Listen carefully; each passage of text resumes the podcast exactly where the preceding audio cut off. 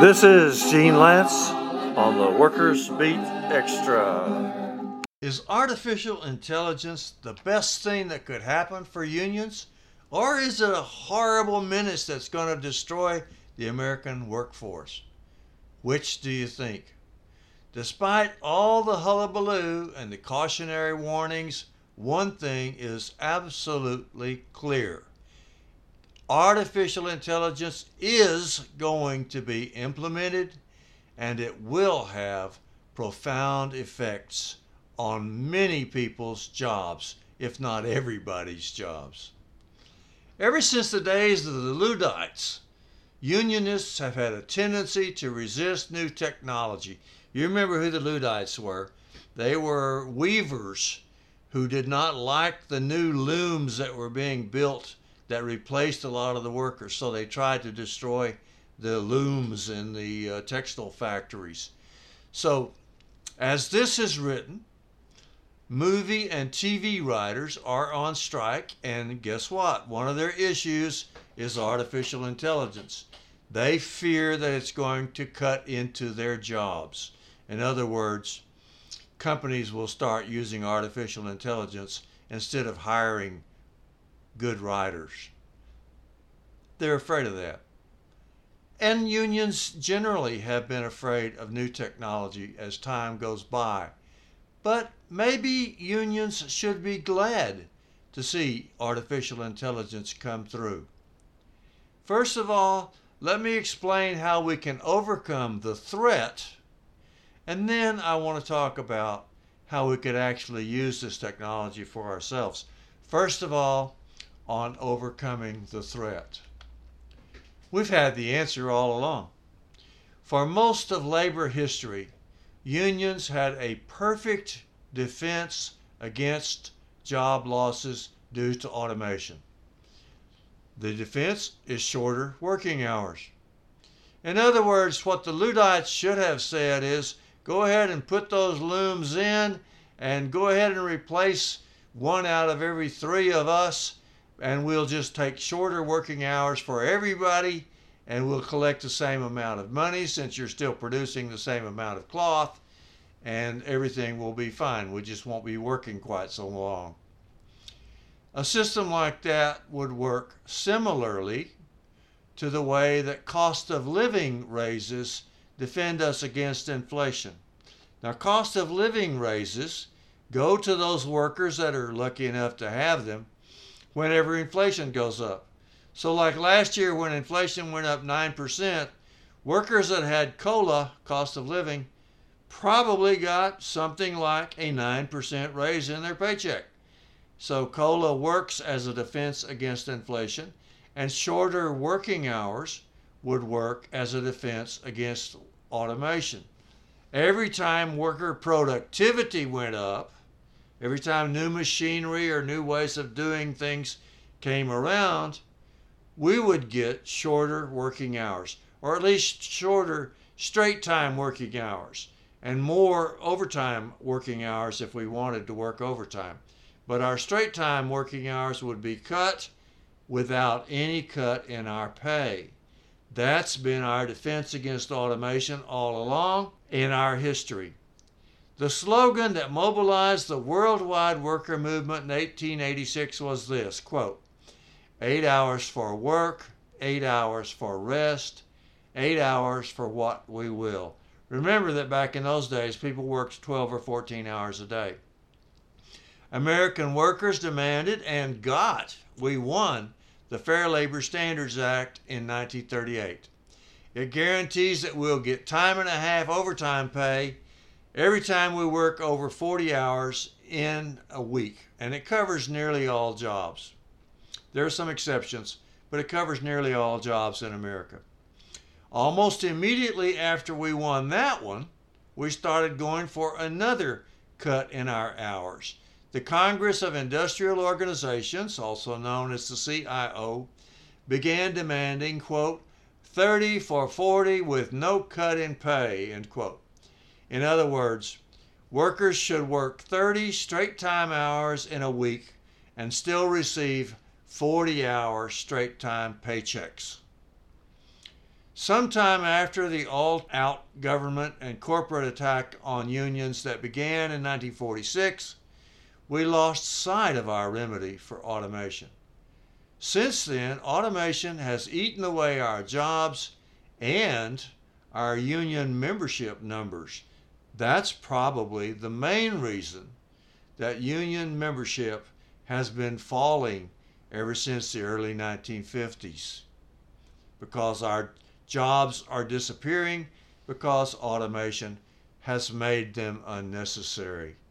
And we don't have a defense because somehow or another after 1946, the unions just lost the idea of getting a cut in working hours every time productivity goes up.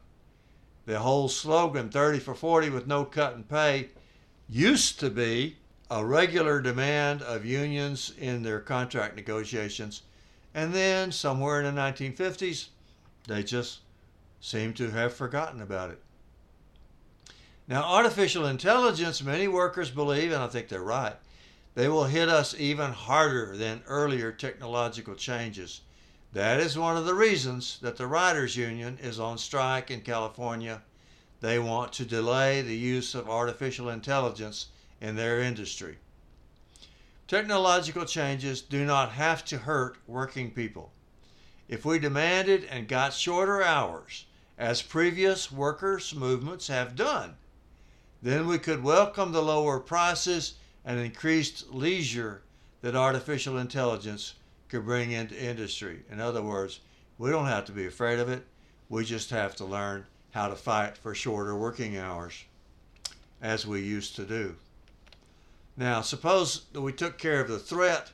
Now we can talk about how we could actually use artificial intelligence in the workers' movement. As soon as you think about it, you start realizing that we could use it a lot. Unions need to do more organizing, political work, and proselytizing. Everybody knows that. But if you ask almost any union officer or staffer why they aren't doing more of it, they'll give you the same answer. Quote, I don't have time, end quote. And it's true. They don't have time because they spend almost every hour of every day enforcing their local union contracts through their grievance procedure. As soon as an employer agrees to a union contract, they start violating it. Union officers and staffers are kept busy trying to get justice for their members, and it takes a lot of their time. It takes pretty much all of their time. But artificial intelligence could cut grievance handling time.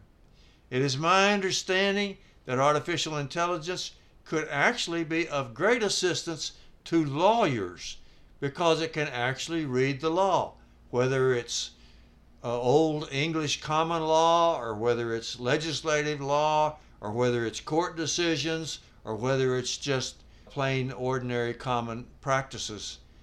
The lawyers could be using artificial intelligence, and I'm sure they are. And that is a lot more complicated than a union contract and a background of past practices. All the union officers and staffers generally what what they know is the union contract that they're dealing with and possibly some of the background of past practices. Sure, it's true. Artificial intelligence doesn't always find the right answer. And unfortunately, it lies and it says that it does have the right answer. But in most cases, artificial intelligence does find the right answer. So it just needs to be monitored by a few experts. You don't need an army of grievance handlers anymore. You could do that with artificial intelligence and a few experts. Only a few grievance handlers could cover thousands of workers under hundreds of contracts using artificial intelligence. The rest of the officers and staffers could be using their time to build union strength. Think about it and you'll realize that it's absolutely true. Right now, for example, Artificial intelligence can already answer questions about labor law. I tried it, and I know it's true. I Googled, for example, can my boss keep me from visiting my sick mother? And I got a number of responses. I also got a lot of responses when I asked, quote, does my boss have to pay me overtime if I worked 42 hours last week? End quote. I also got good responses when I asked, quote, does the Texas payday law require employers to pay immigrants on time, end quote. Here's what happened. I logged on to Chat GPT, which is free right now. You can just log on to it just in its present state. I'm not talking about it being fixed up particularly for unions or anything. I logged on onto ChatGPT and I asked, quote, does the Texas payday law require employers to pay immigrants in a timely way? And here's what ChatGPT responded immediately. It said, yes. The Texas payday law requires employers to pay all employees, regardless of their immigration status, in a timely manner. The law states that all employees must be paid at least twice a month, and employers must pay employees for all hours worked. The law also requires that employees be paid their wages no, no later than the next regularly scheduled payday after the pay period in which the wages were earned. It is important to note, now this is the chat GPT talking. It is important to note that the Texas payday law applies to all employees who perform work in the state of Texas regardless of their citizenship or immigration status. Therefore, employers who fail to pay their employees in a timely manner may be subject to penalties and fines under the law. My friends, that is exactly the right answer to my question. A lot of people don't know that, but employers do have to pay their employees in Texas in a timely way, and it doesn't matter whether they're immigrants and whether or not they have papers or not. So that was exactly right. So I ask it another hard question and this is another one that most people don't know. Is my employer required to let me off work to attend my sick sister? ChatGPT answered immediately. The answer to your question may depend on the laws in your specific jurisdiction and the policies of your employer. However, in general, most jurisdictions have laws that require employers to provide employees with time off for family or medical reasons. In the United States, for example, the Family and Medical Leave Act, FMLA, requires employers with more than 50 employees to provide eligible employees with up to 12 weeks of unpaid leave per year for certain family or medical reasons, including caring for a seriously ill family member. If your employer is covered by the Family Medical Leave Act, and you are eligible for leave under the Act, then you may be entitled to take the time off to care for your sick sister. However, you will need to follow the procedures set forth by the FMLA and your employer's policies to request leave and provide documentation of your sister's illness. If your employer is not covered by the FMLA, in other words, if it doesn't have 50 employees, or if you are not eligible for leave under the Act, then your employer may not be legally required to provide you with time off to care for your sister. However, some employers may still have policies that allow employees to take off for family or medical reasons. So you may want to check your employee handbook or speak with your supervisor or human services representative to find out if your employer has such a policy. That is exactly right under the law. The only thing it didn't say is that you need to check your union contract. That's because it doesn't have your union contract. The unions have not been feeding union contracts into Chat GPT. So, the answers that I got as far as law was concerned, federal or state law, the answers were exactly right. Now, I'm not saying that every every question you ask them is going to be right, that's why you do need a small number of experts to check them. But for the most part, Chat GPT could solve the problem of time lost due to grievance handling. Now, here's another way that Chat GPT or, or any artificial intelligence could save a lot of time and money for unions, and that's training. You see, unions are very democratic, and that means that the membership gets to elect their officers. And the people that they elect have never been officers before, usually. That means that they need training. So new officers are usually, not invariably, but usually need training. It, and they have to have it. It usually involves long trips to faraway places to hear knowledgeable instructors from national unions. It is very expensive and it's quite inefficient. Artificial intelligence is particularly designed for uses in education. Even earlier technologies such as films on YouTube, PowerPoint presentations, and especially programmed learning modules could have already been of great use. But artificial intelligence would combine them all, and by being interactive, it could meet the individual needs of individual learners, and it could do it as well or better than taking a long trip to Detroit or Washington, D.C. to listen to lectures from the old hands. So you could get a lot of mileage from artificial intelligence in your training program. You could also use artificial intelligence in the things that you do to strengthen the union, political and organizing work, which where they rely fundamentally on face-to-face or telephone contact, but they could be enhanced with artificial intelligence.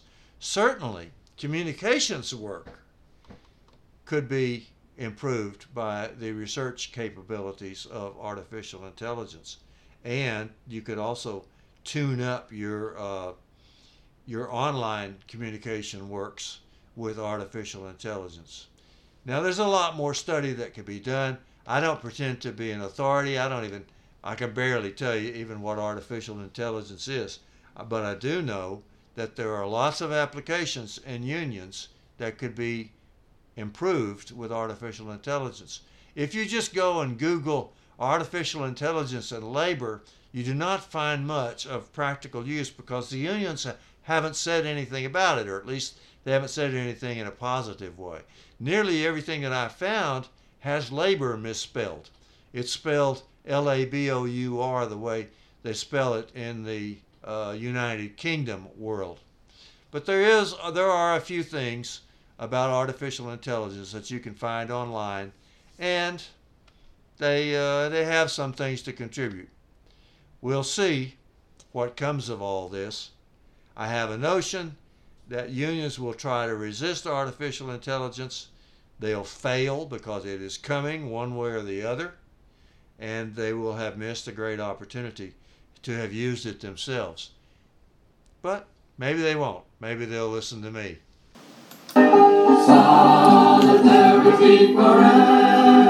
This is Gene Lantz on the Workers Beat Extra.